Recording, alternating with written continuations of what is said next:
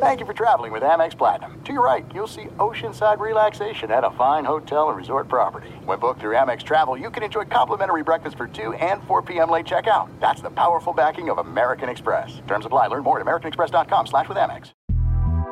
The Big Take from Bloomberg News brings you what's shaping the world's economies with the smartest and best informed business reporters around the world. We cover the stories behind what's moving money and markets and help you understand what's happening, what it means, and why it matters every afternoon. I'm Sarah Holder. I'm Saleha Mohsin. And I'm David Gura. Listen to the big take on the iHeartRadio app, Apple Podcasts, or wherever you get your podcasts. I'm Saleha Mohsin, and I've covered economic policy for years and reported on how it impacts people across the United States in 2016, I saw how voters were leaning towards Trump and how so many Americans felt misunderstood by Washington. So I started the Big Take DC. We dig into how money, politics, and power shape government and the consequences for voters. With new episodes every Thursday, you can listen to the Big Take DC on the iHeartRadio app, Apple Podcasts, or wherever you get your podcasts. Two teams that impress us at this embryonic stage of the NBA's 78th season two teams that also concern us. And should the NBA draft be expanded into a two night affair, United States against the rest of the world in the NBA All Star game? Is that even sooner in the future than we expected? We get into all that next here on This League Uncut. Welcome to This League Uncut. In the world of 24 hour NBA news, this news you lose. Chris Haynes, it's go time. Marc Stein, it's showtime. Boom shakalaka. This league uncut is underway and on fire. This should be a good one. Welcome in, everyone, to another edition of This League Uncut. Marc Stein here with Chris Haynes on a somewhat sleepy Thursday night as we record only two games on the schedule tonight. Indiana edging Milwaukee.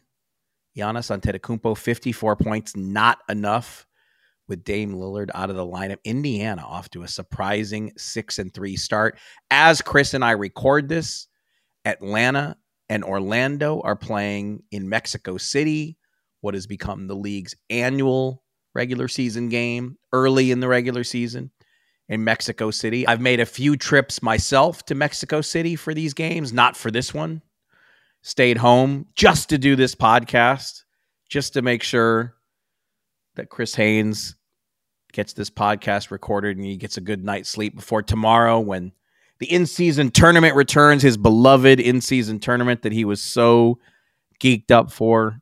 I know he's been home studying everybody's home court, the new home court designs we're going to see tomorrow night. Very exciting, right? Oh, okay. Well, I, people I people couldn't see people couldn't see the look on your face that I could see when when I. well, I, am just saying. I I think you're adding more to it to my enthusiasm towards the in season tournament. I, I'm just of the mindset that I embrace some type of uh, experimental change. So that's what I'm just giving it the benefit of the doubt right now, and we'll we'll see how it plays out. But just to say, I'm just I understand there's some people out there who have to might be league partners who have to say this is the greatest thing we're so excited this is going to do this we don't know what it's going to do you know so i'm not going to go all that out like that but i am interested in seeing how this is going to play out so yeah but i think you're just adding a little bit extra on my enthusiasm for this tournament. That's right. That's I'm just all. trying to I'm just trying to get you riled up before we really get going here. We're going to play a different game. We're not going to spend too much time talking about the in season tournament. I think everybody who listens to this podcast knows where I stand on it. You have you are giving it more of a chance. Let's see what happens. You're right. It is only the second night of in-season tournament games on Friday night and yes, there are 9 games on the schedule. But let's let's do something different. Stein, let's be- yeah. Stein, before we do something different. Hold on. Give me a few seconds. Just listen to this. You heard that? I did not. Good. That's that was the plan. Stein, I have changed the batteries in my smoke detector. I finally did it. You hear you will hear no beep. So I'm sorry all the people who love listening to my smoke detector go off every other minute or so, but I have changed the batteries. And you may ask, well, Chris, how come you didn't do that months ago? Because I mean, you, you could arguably say I was just going to ask that. Okay. I'm glad you anticipated that question. I, I have a very good answer for you. It might not suffice, but I have a I have an answer for you.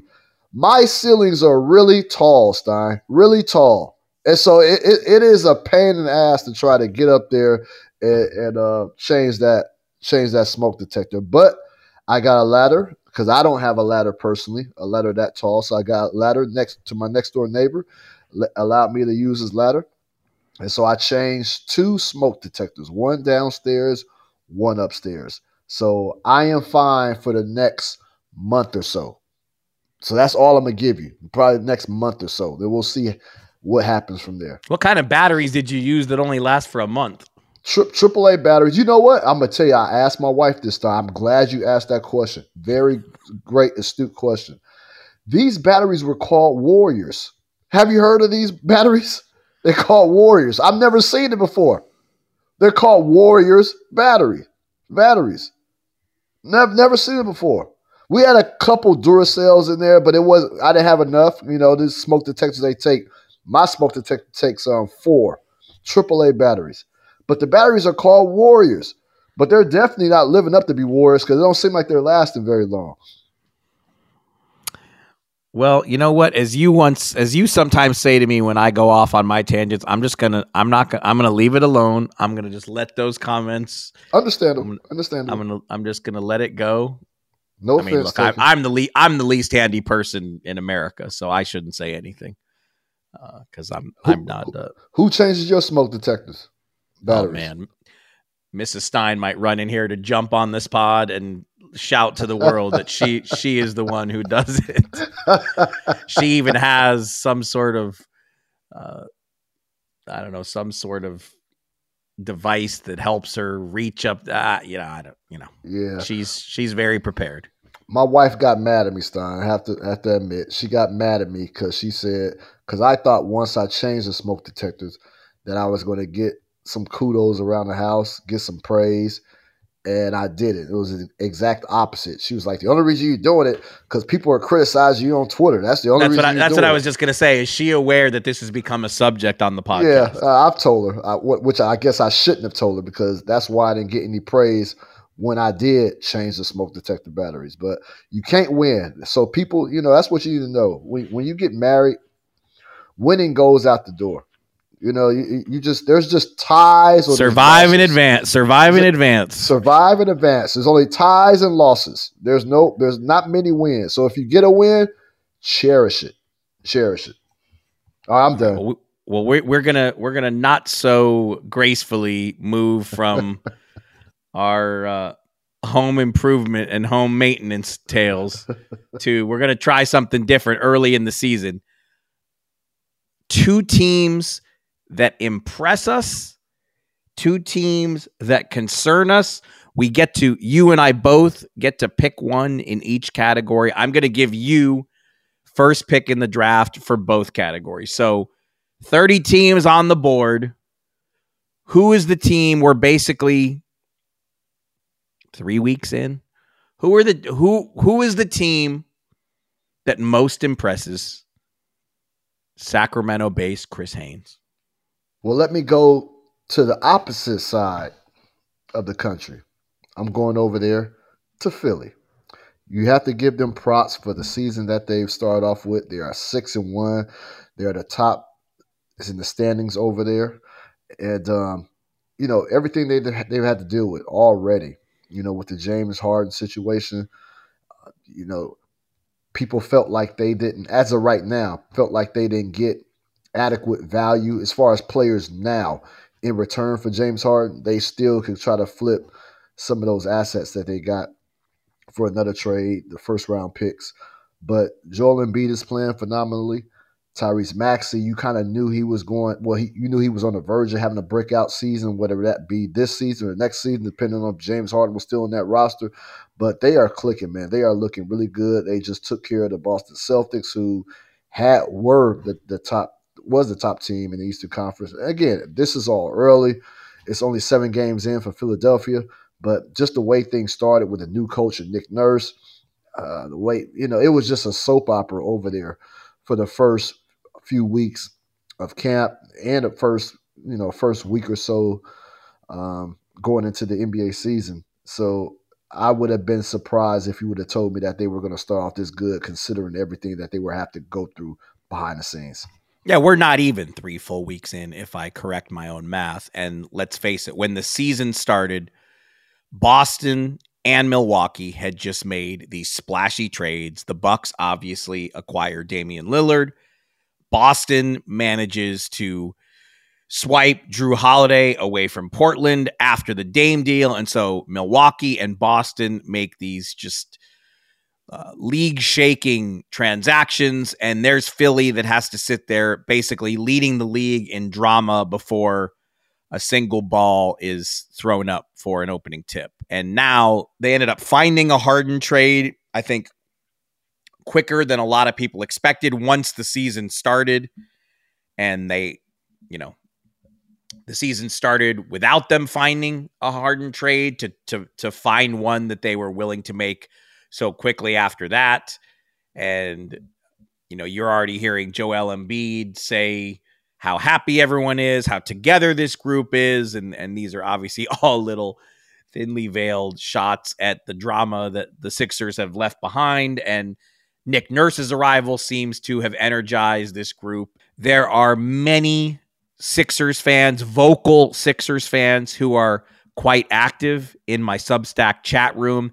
And almost universally, when I hear from Sixers fans who are in that chat room, they're all saying how they have hope again. They like what they're seeing again. Their fandom has been rekindled and revitalized because there was just so much negativity around this team. And yes, it is it is super early and and like I, I've registered this complaint already a couple times. I mean, we the, rush to judgment night to night in the NBA, it seems to get louder every single year and it's just such a long season and we can't make declarations. So even this you know i'm kind of contradicting myself here because we've chosen this exercise of who impresses us and especially when we talk about who concerns us we're rushing to judgment a bit as well. I mean it's hard, it's difficult to try to exercise some restraint but i mean yeah phillies won six in a row they could easily be 7 and 0 they had a shot to win opening night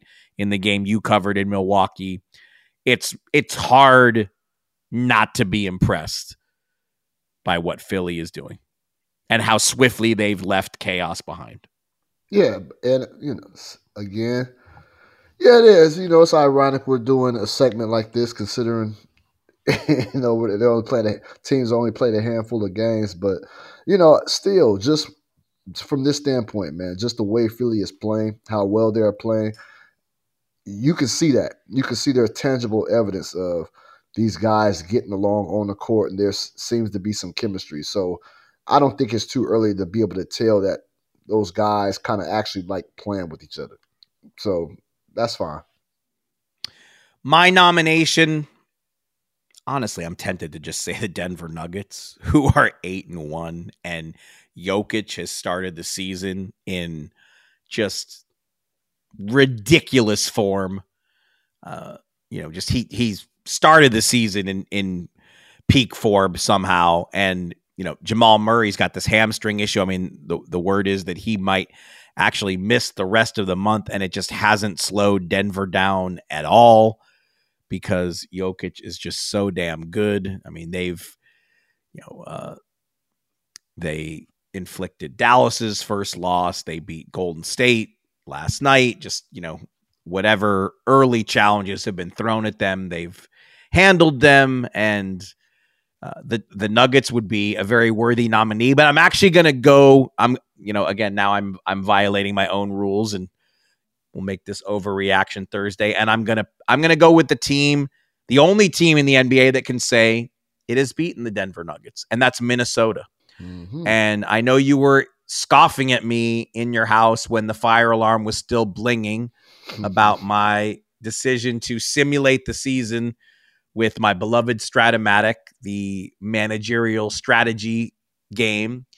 And I did a complete simulation of the season, and Strat-O-Matic was ridiculously high on the Wolves, saying Minnesota would win the West, post the most regular season wins in the West, and go all the way to the finals. And maybe people thought that was wild and outlandish and crazy. And look at the way the Strat-O-Matic blessed Timberwolves have started the season wins over Denver, over Boston Again, very small sample sizes, very early in the season, but the Wolves are tops in the league in defense. Ant Edwards has been ridiculous. Rudy Gobert looks like he's moving well again. I mean, he he looks much more fluid in his movement than we saw last season in his debut season in Minnesota. And so I think again, if we're going to uh, if we're going to go through with this exercise and jump to early conclusions. The Minnesota Timberwolves get my hat tip ahead of Denver, ahead of Golden State in the West, and you already took Philly in the East. This is it. We've got an Amex Platinum Pro on our hands, ladies and gentlemen. We haven't seen anyone relax like this before in the Centurion Lounge. Is he connecting to complimentary Wi Fi? Oh my, look at that! He is! and you will not believe where he's going next. The Amex dedicated card member entrance for the win. Unbelievable. When you get travel perks with Amex Platinum, you're part of the action. That's the powerful backing of American Express. Terms apply. Learn more at americanexpress.com slash with Amex. If you love sports and true crime, then there's a new podcast from executive producer Dan Patrick and hosted by me, Jay Harris, that you won't want to miss. Playing Dirty Sports Scandals. Each week, I'm squeezing the juiciest details from some of the biggest sports scandals ever. I'm talking Marcus Dixon, Olympic gymnastics, Cain Velasquez, salacious Super Bowl level scandals. Join me on the dark side of sports by listening to Playing Dirty Sports Scandals on the iHeartRadio app, Apple Podcasts, or wherever you get your podcasts. I'm Saleha Mohsin, and I've covered economic policy for years and reported on how it impacts people across the United States. In 2016, I saw how voters were leaning towards Trump and how so many Americans felt misunderstood by Washington. So I started the Big Take DC. We dig into how money, politics, and power shape government and the consequences for voters. It's an election year, so there's a lot of focus on the voters that TikTok is reaching. The initial reaction is like, oh, things are looking so resilient.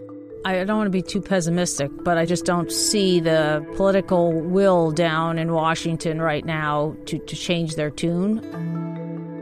I think the American electorate has been signaling that it expects a rematch of the 2020 election. These are unprecedented times. With new episodes every Thursday, you can listen to the Big Take DC on the iHeartRadio app, Apple Podcasts, or wherever you get your podcasts. Yeah, and Chris Finch is one. I, I think Chris Finch is an excellent coach.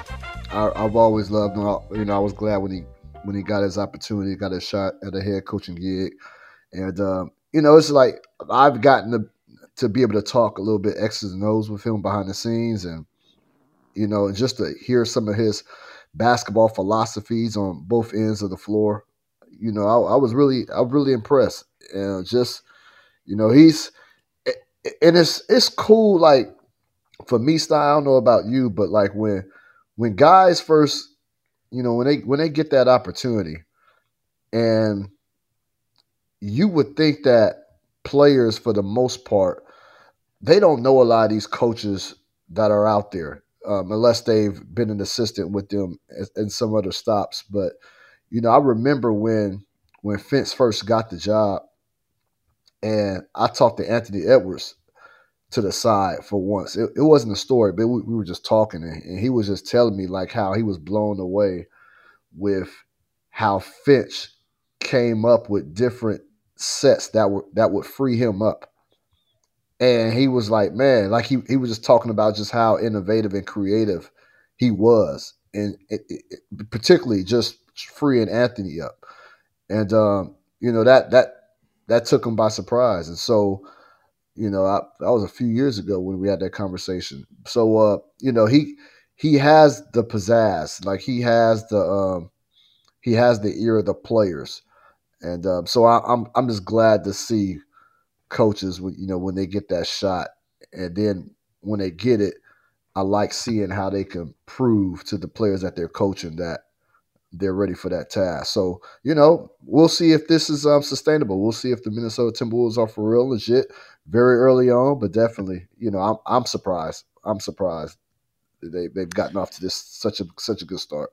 Yeah, I mean, it's definitely. I think it's it's probably the most eye catching when we look at the teams that again have posted the best record so far. I mean, it must be said five of Minnesota's seven games to start have been at home, but they've won all five. Haven't won a road game yet, but they are five and zero oh at home, and uh, you know, in the West, in this West, where you know Portland and San Antonio have already proved to be tougher outs than expected. I mean, you can't you can't get off to a good enough start in the West. You can't bank enough early wins in the West. Houston. I mean, we saw what happened when Sacramento lost De'Aaron Fox and the Kings went to Houston for a two-game baseball series and the Rockets won both games. So I mean, there's just eh, there there is no there are there are pretty much. I mean, obviously Memphis is a mess right now with no Ja and all their injuries, but I mean there there are there just are no gimmies in the West. So uh, five and two. Yes, it's early, but it does grab your attention. Let's go to the other side, the other extreme of overreaction Thursday night. Can you be concerned six, seven, eight games in? The, what's the team out there that that causes the most legitimate concern in your eyes? There are a number of teams that you could pick for this category right here. So I'm I'm a, I'm gonna go with this team. Um, there's concerns. I wouldn't say it's dire, but it's concerns because again, we're only about six or seven games into the season.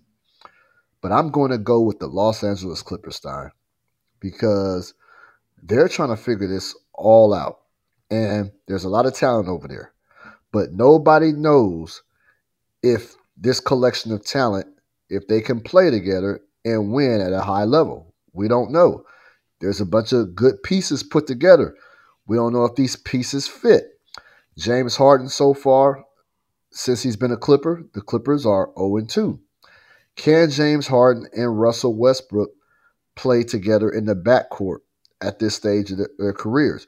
Do they need a Terance Mann in their um, in that start lineup? Do they need somebody who's just going to do the dirty work? Somebody who doesn't need the ball. Right now, there's a lot of players in that start lineup the way they, they've been starting as of right now, four of those five players need the ball in their hands.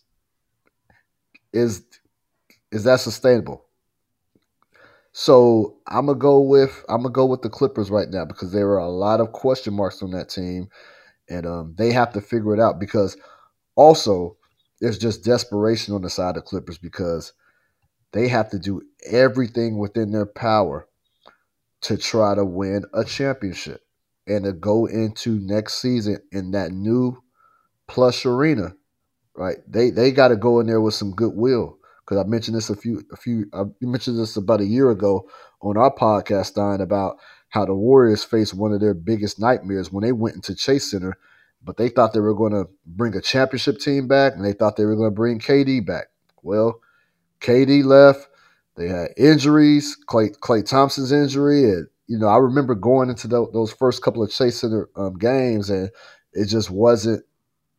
It wasn't the same. That's not what they had anticipated. So, um, you know, the Clippers. That's why I picked the Clippers for num- numerous numerous reasons. Well, look, I gave you first pick, and you you uh, you swiped my choice. I would have also gone with the Clippers first. Earlier this week, I wrote a whole column about it.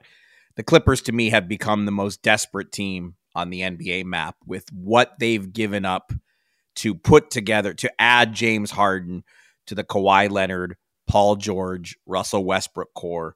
What they have given up to put this team together, and because they're going into that new arena next season, because we know that Steve Ballmer, as the owner, is not gonna sign up for a teardown anytime soon. I mean, to me, the Clippers are probably going to have to bring back at least three of these guys no matter what happens this season, Kawhi Leonard, Paul George, they possess player options.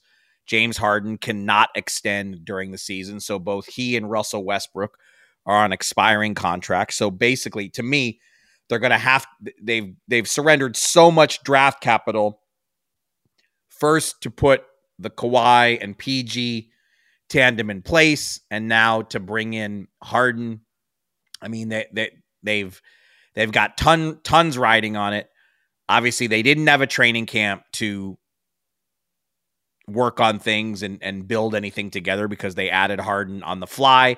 They're already thin in the front court and they've lost Mason Plumlee indefinitely. So they're going to have to try to manufacture another big man because they're now counting exclusively on Ivica Zubac. And even with Zubac and Plumlee, there were questions about whether the Clippers had enough size, enough rebounding to cope in the West and and frankly measure up against the Denver Nuggets and and Jokic. So tons of questions about the Clippers. My primary disappointment right now though is more disappointment than concern. The Clippers are in Dallas as we speak. On Friday night they play Dallas.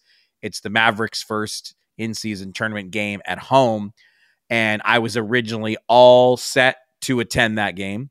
Mm-hmm. And I was really eager to see the Clippers with my own eyes tomorrow night, or I should say tonight by the time this pod drops. But I have since been assigned to some Pelicans work. And because of that, I will not be in attendance Friday night at the AAC in Dallas. So I will not get to see the Clippers with my own eyes when they're here in my city. So that is, I'm a little bit, uh, you know, I, it, it's, uh, it's a double edged thing because, of course, like I said, I'm going to be uh, I'm going to have my hands full with uh, the Pelicans and their in season tournament game against the Rockets. But uh, there's only one of me, so I won't get to see the Clippers. But again, now I'm I've I've rambled on way too long about your selection. I look, I thought about Cleveland here. The Cavs look great against Golden State, but that's it. I mean, they've you know they've had tons of injuries as well, but they've they've been very up and down. Memphis, of course, already mentioned off to a one and seven start.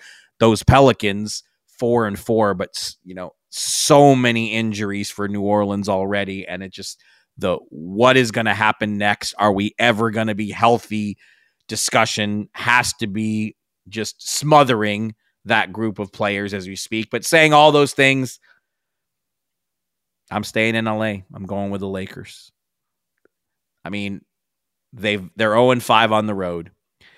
They've been outscored their first what is it? They've been outscored by nearly 75 points in eight first quarters so far. They're falling way behind. I mean, this is not as bad as last season's 2 and 10 start, but LeBron has already had to play tons of minutes when the Lakers came into the season hoping that he would be more of a 28 to 30 minute player. That's already gone out the window. AD dealing with health issues already.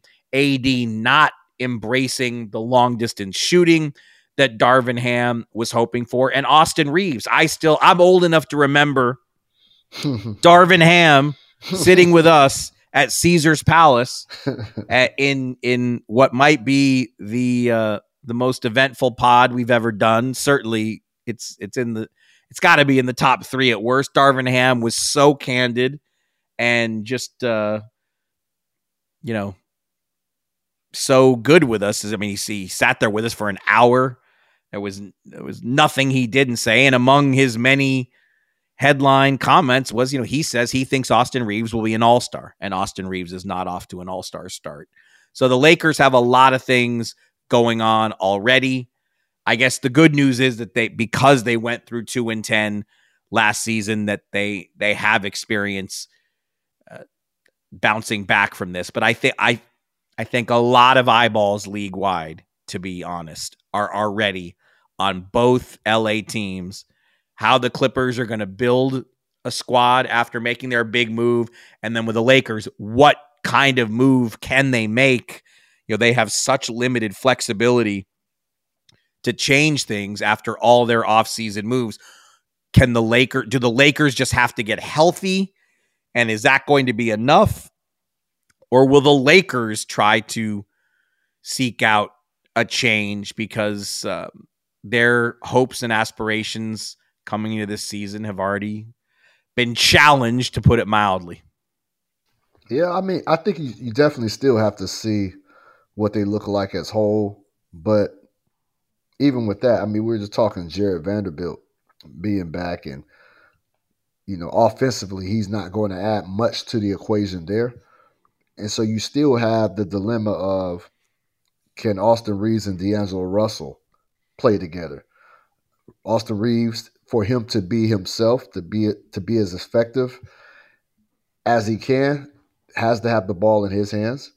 And then at a certain point, LeBron James, even though he's been deferring over the last couple of years of relinquishing ball handling duties to others, he's still somebody who needs that ball in the fourth quarter to make plays. And so D'Angelo, you know, D'Angelo had a great preseason. He had a really great. He probably played the best.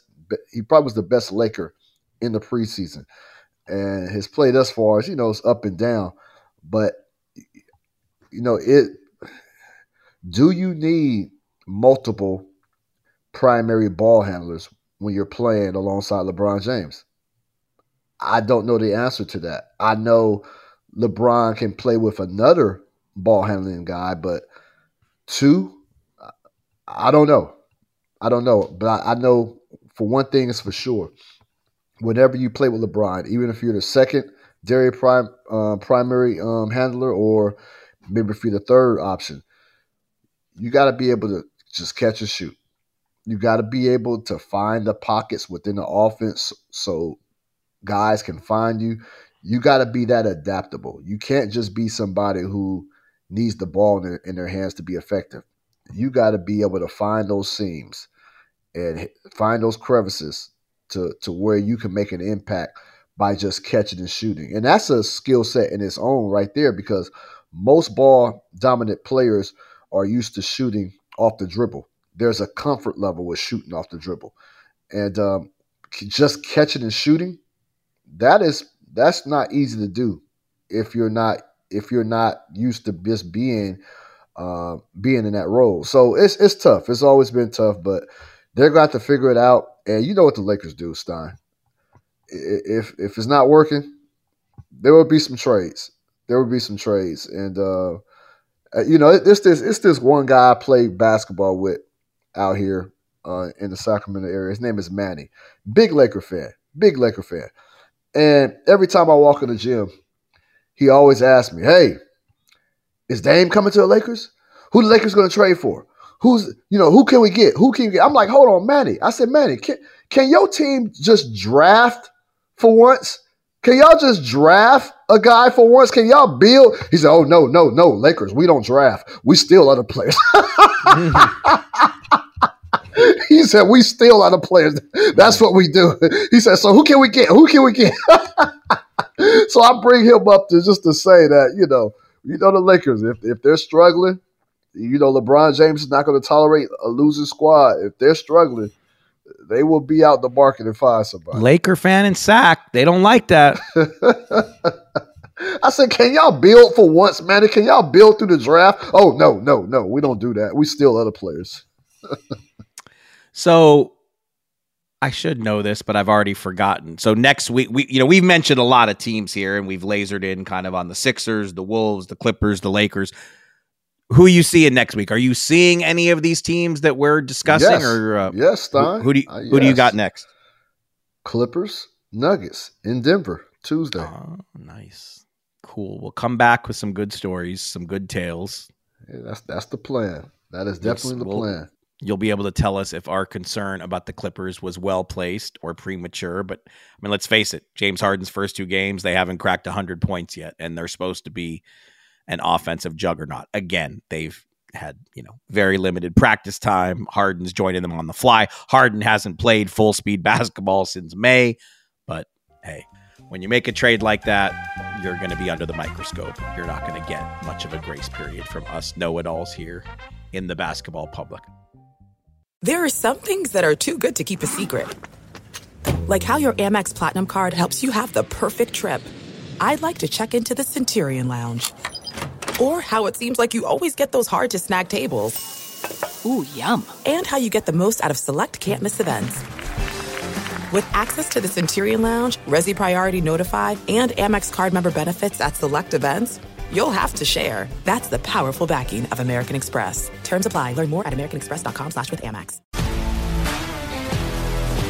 If you love sports and true crime, then there's a new podcast from executive producer Dan Patrick and hosted by me, Jay Harris, that you won't want to miss. Playing Dirty Sports Scandals. Each week, I'm squeezing the juiciest details from some of the biggest sports scandals ever. I'm talking Marcus Dixon, Olympic gymnastics, Cain Velasquez, salacious Super Bowl level scandals. Join me on the dark side of sports by listening to Playing Dirty Sports Scandals on the iHeartRadio app, Apple Podcasts, or wherever you get your podcasts. NFL Total Access, the podcast, is getting you ready for the 2024 NFL Draft. I'm your host, Andrew Levy, and I'll be delivering two shows a week to make sure you're caught up on the very latest NFL news, including every free agency move and how it changes the draft needs of your favorite team. Draft experts and talent scouts, mock drafts, and a few shock drafts, too. NFL Total Access, the podcast, is already on the clock on the iHeartRadio app, Apple Podcasts, or wherever you get your podcasts. I want to shift, and before we go, I want to talk about a couple league issues. It emerged this week. The talk has restarted again. Not a new topic, but uh, it sounds more serious probably than we've ever heard it. Of the, a lot of teams behind the scenes want to turn the draft into a two night affair and you know split it up. So first round would be like on a Thursday, you know, it's either Wednesday, Thursday, or Thursday, Friday. First round on the first night, second round gets a night to its own. And, you know, usually I am so, I'm such a tr- traditionalist. I'm so resistant to change, but I love this one. To me, I see no downside. I feel like the, the draft is too long. The second round is too rushed.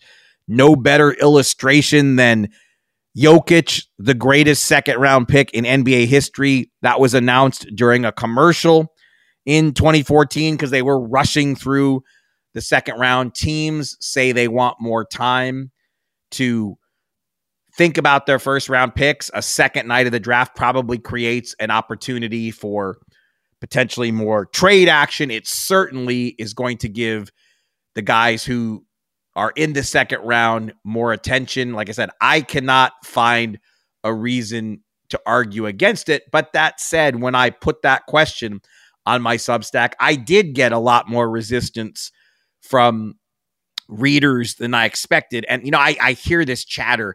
Nobody cares. Nobody cares about the second round. We don't need it to go two nights. Nobody's going to watch it. I ain't buying it. I do not believe when people say nobody's going to watch it. I this is the NBA in the off season, I feel like fans are getting worked up and fully invested in who's getting the two way deals on their roster. So I am not buying at all people who who say if the second round is moved to a second night, ah, we're not going to tune in.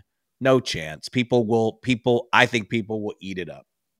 Uh, I don't know about that, Star. I don't know. You know, I I don't know the answer to that. Like, is the second round must see TV. You know, it, or a better question: Would you put the NBA draft on the same level as the NFL draft?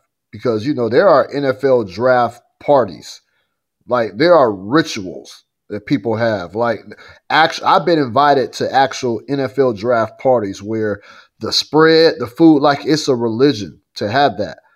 I don't. I've never been to a NBA draft party. Like I I don't know that it has that level of interest. And so with that, the second round, like, okay, or not to say that people tune in to watch Adam Silver, but you know, Adam Silver won't be a part of the of the second round. I, I don't I don't know. I don't know, Stein. I don't know if the interest is I there. Can, well, look, I, I think one kind of criticism or question I've seen thrown out is second round, you don't need a big TV production like we get for the first round. But who's to say that the second round would be the exact same TV production? Maybe it would be a more serious basketball, nerdy kind of, you know, very serious basketball show as opposed to the the the draft, the first round of the draft, where obviously we're you know the stories of of the draftees and their families that gets a lot of focus and you know, there's even a, a draft, there's even a broadcast version that's supposedly marketed for the more general fan who who aren't NBA junkies. I I just think second round picks, people do care about that stuff, and you know, I, I people, yeah, people do care about it, but you know, will the numbers be there? Is it is it enough? Well, let me ask you. I mean, let me ask you this because I know you always the draft. The draft is long as it is. First round, second round. I mean, it takes well over four hours to get through the whole thing, and then what do I always see? What happens right after the da- the draft? There's Chris Haynes tweeting about all these players who are, you know, um, undrafted basically free agents. Yeah, undrafted free agents who they're signing with. I mean, there's there's interest in that.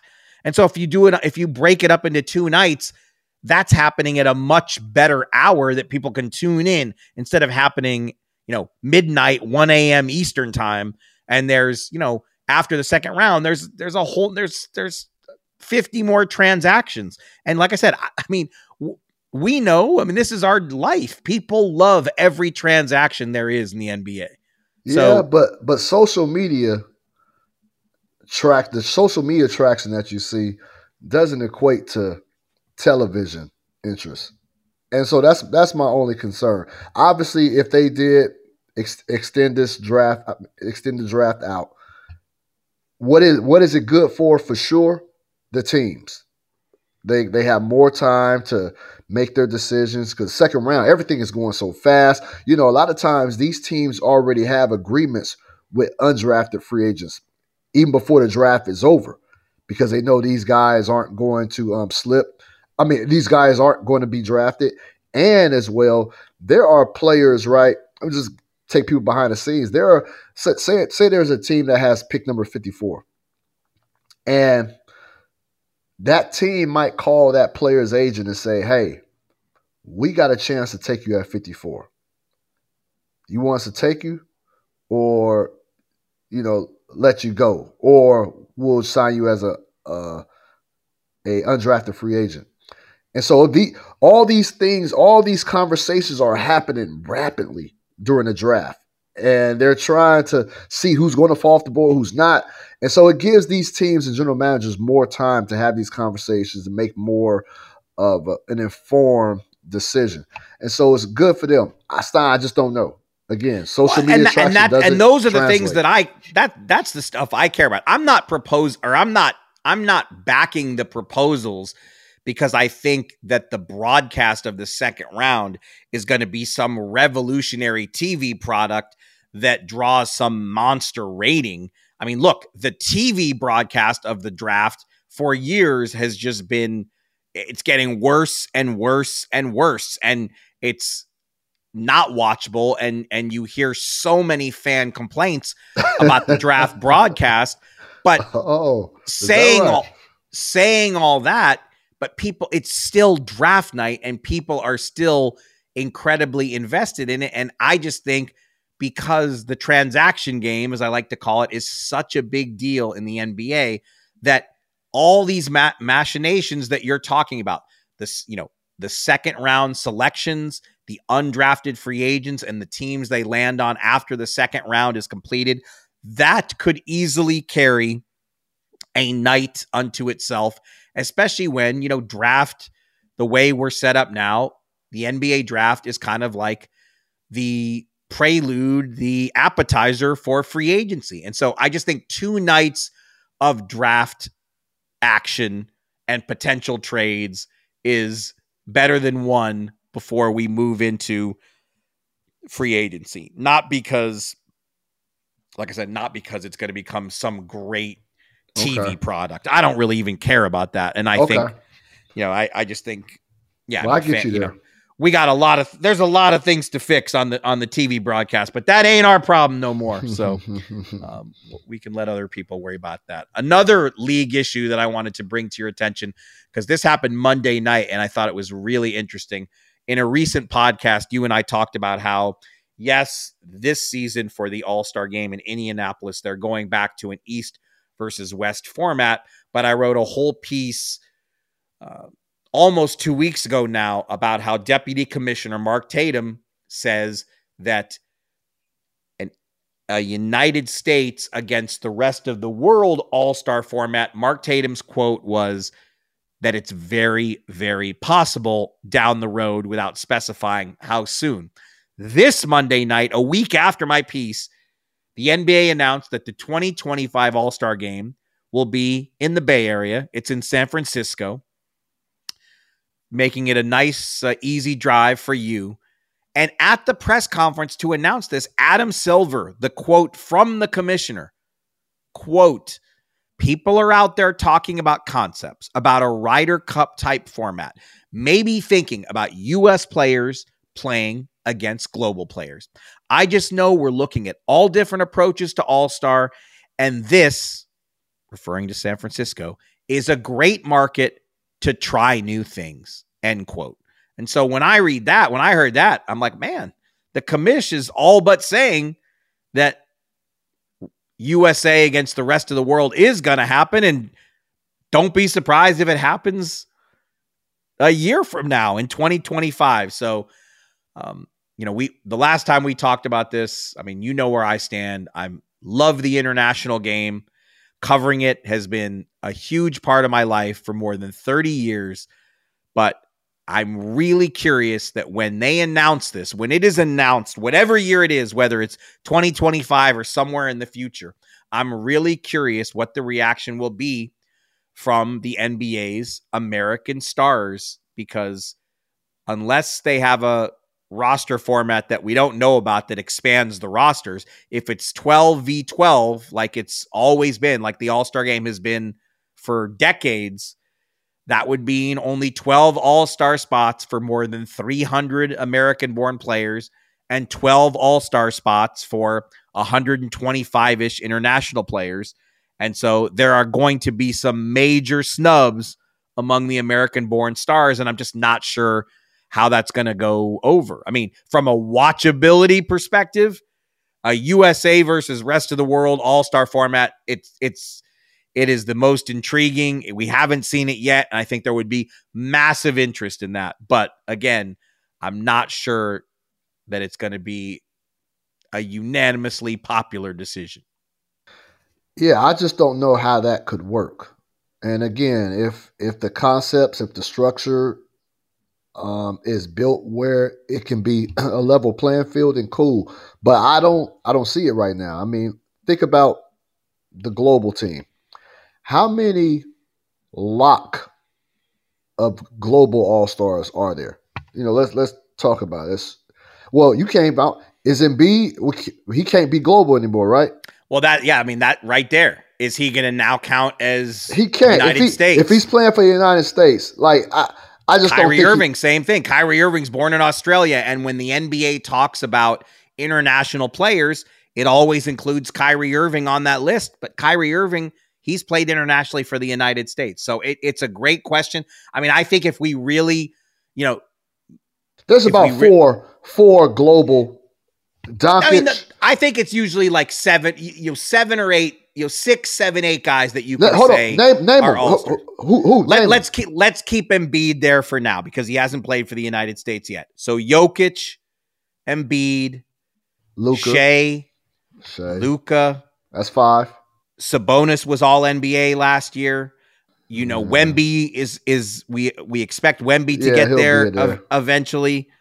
I mean, so That's six. They're I'm all- not. I'm not counting Sabonis. So Sabonis would have made seven. I'm not counting Sabonis, but that's six because I believe those six are locks, and I'm still not not counting Embiid. I just don't think he can. no, be well, let, like I said, let's count him for. Let, I mean, oh, we, we left out Giannis. I mean, so Oh I mean, yeah, so, Giannis. so- yeah, so that's so- about so look, seven. We have not had an American-born MVP since James Harden in 2018. Giannis, Still, but we still do not have twelve. Giannis, Giannis, Jokic, Embiid have won the last five MVPs combined.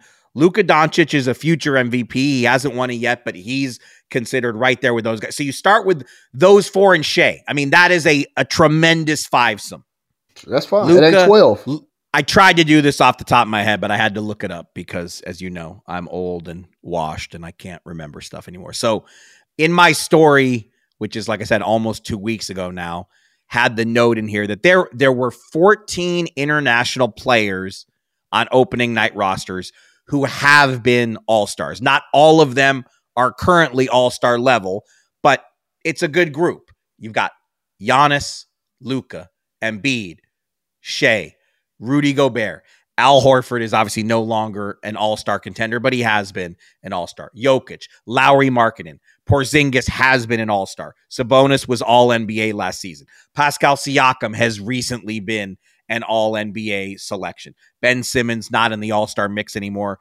Nikola Vucevic has been an all-star fairly recently. Andrew Wiggins an all-star fairly recently. So you throw Wemby in there with all the names we've mentioned, and I think it's you know you can credibly say six, seven, eight. You can get you can get to eight of twelve with strong arguments. But but yeah, I mean then then we're we're reaching. And and that's where I think the American guys are going to say, "Hold on a second. Are we are we reaching to get to 12 rest of the world stars?" And then there's 300 plus American born players who now have to scrap for 12 spots. Yeah, that wouldn't be fair. It would not be fair. Um, so they got to. I don't know if you can have an All Star game and have uh, another game over the weekend. You know, maybe Saturday night. No, I don't, I don't see that. I don't see that. maybe Saturday night is the U- U.S. versus the world. I don't know, but you can't eliminate twelve all stars. You know, you can't do that. Just and, and you can't make it a reach to add on seven other all stars for the world and, team if they don't deserve it and you said the Embiid question will be a great one because if Embiid plays for the United States at the Paris Olympics, like we all expect, you, he's going. Yeah, Stein, he will be criticized if he plays on that world team, or if the NBA tries to make him play for that world team, he will be criticized. You can't flip flop. You should be. It should be whoever you played in the last Olympics, whatever team you play for, whatever side you play for, you should. That should be the side you represent in a supposedly U.S. versus world type format.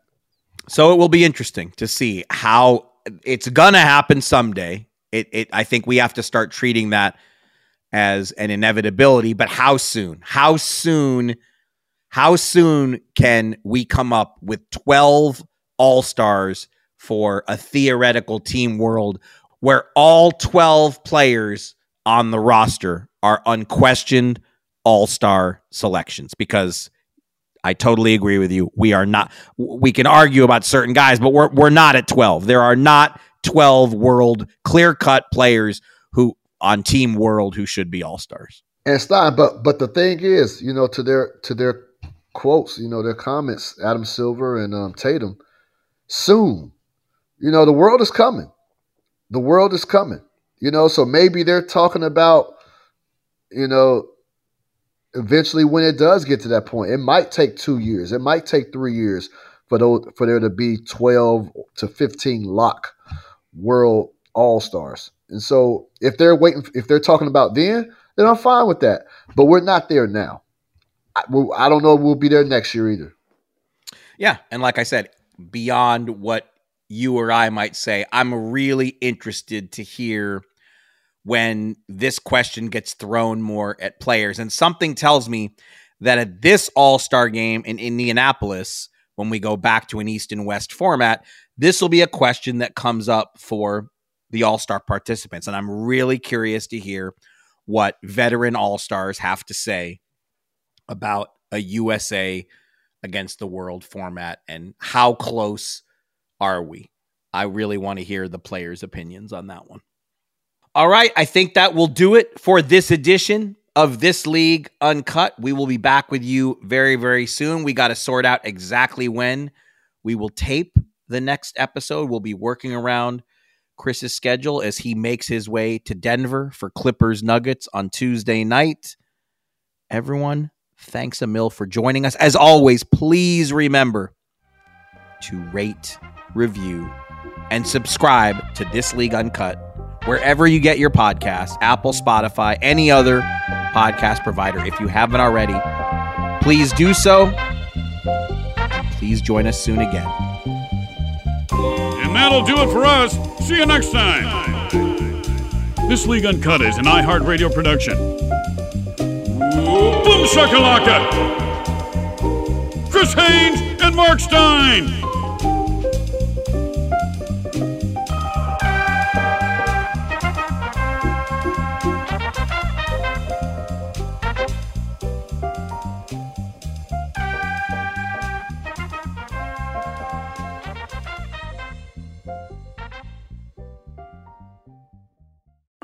I'm Saleha Mohsin, and I've covered economic policy for years and reported on how it impacts people across the United States.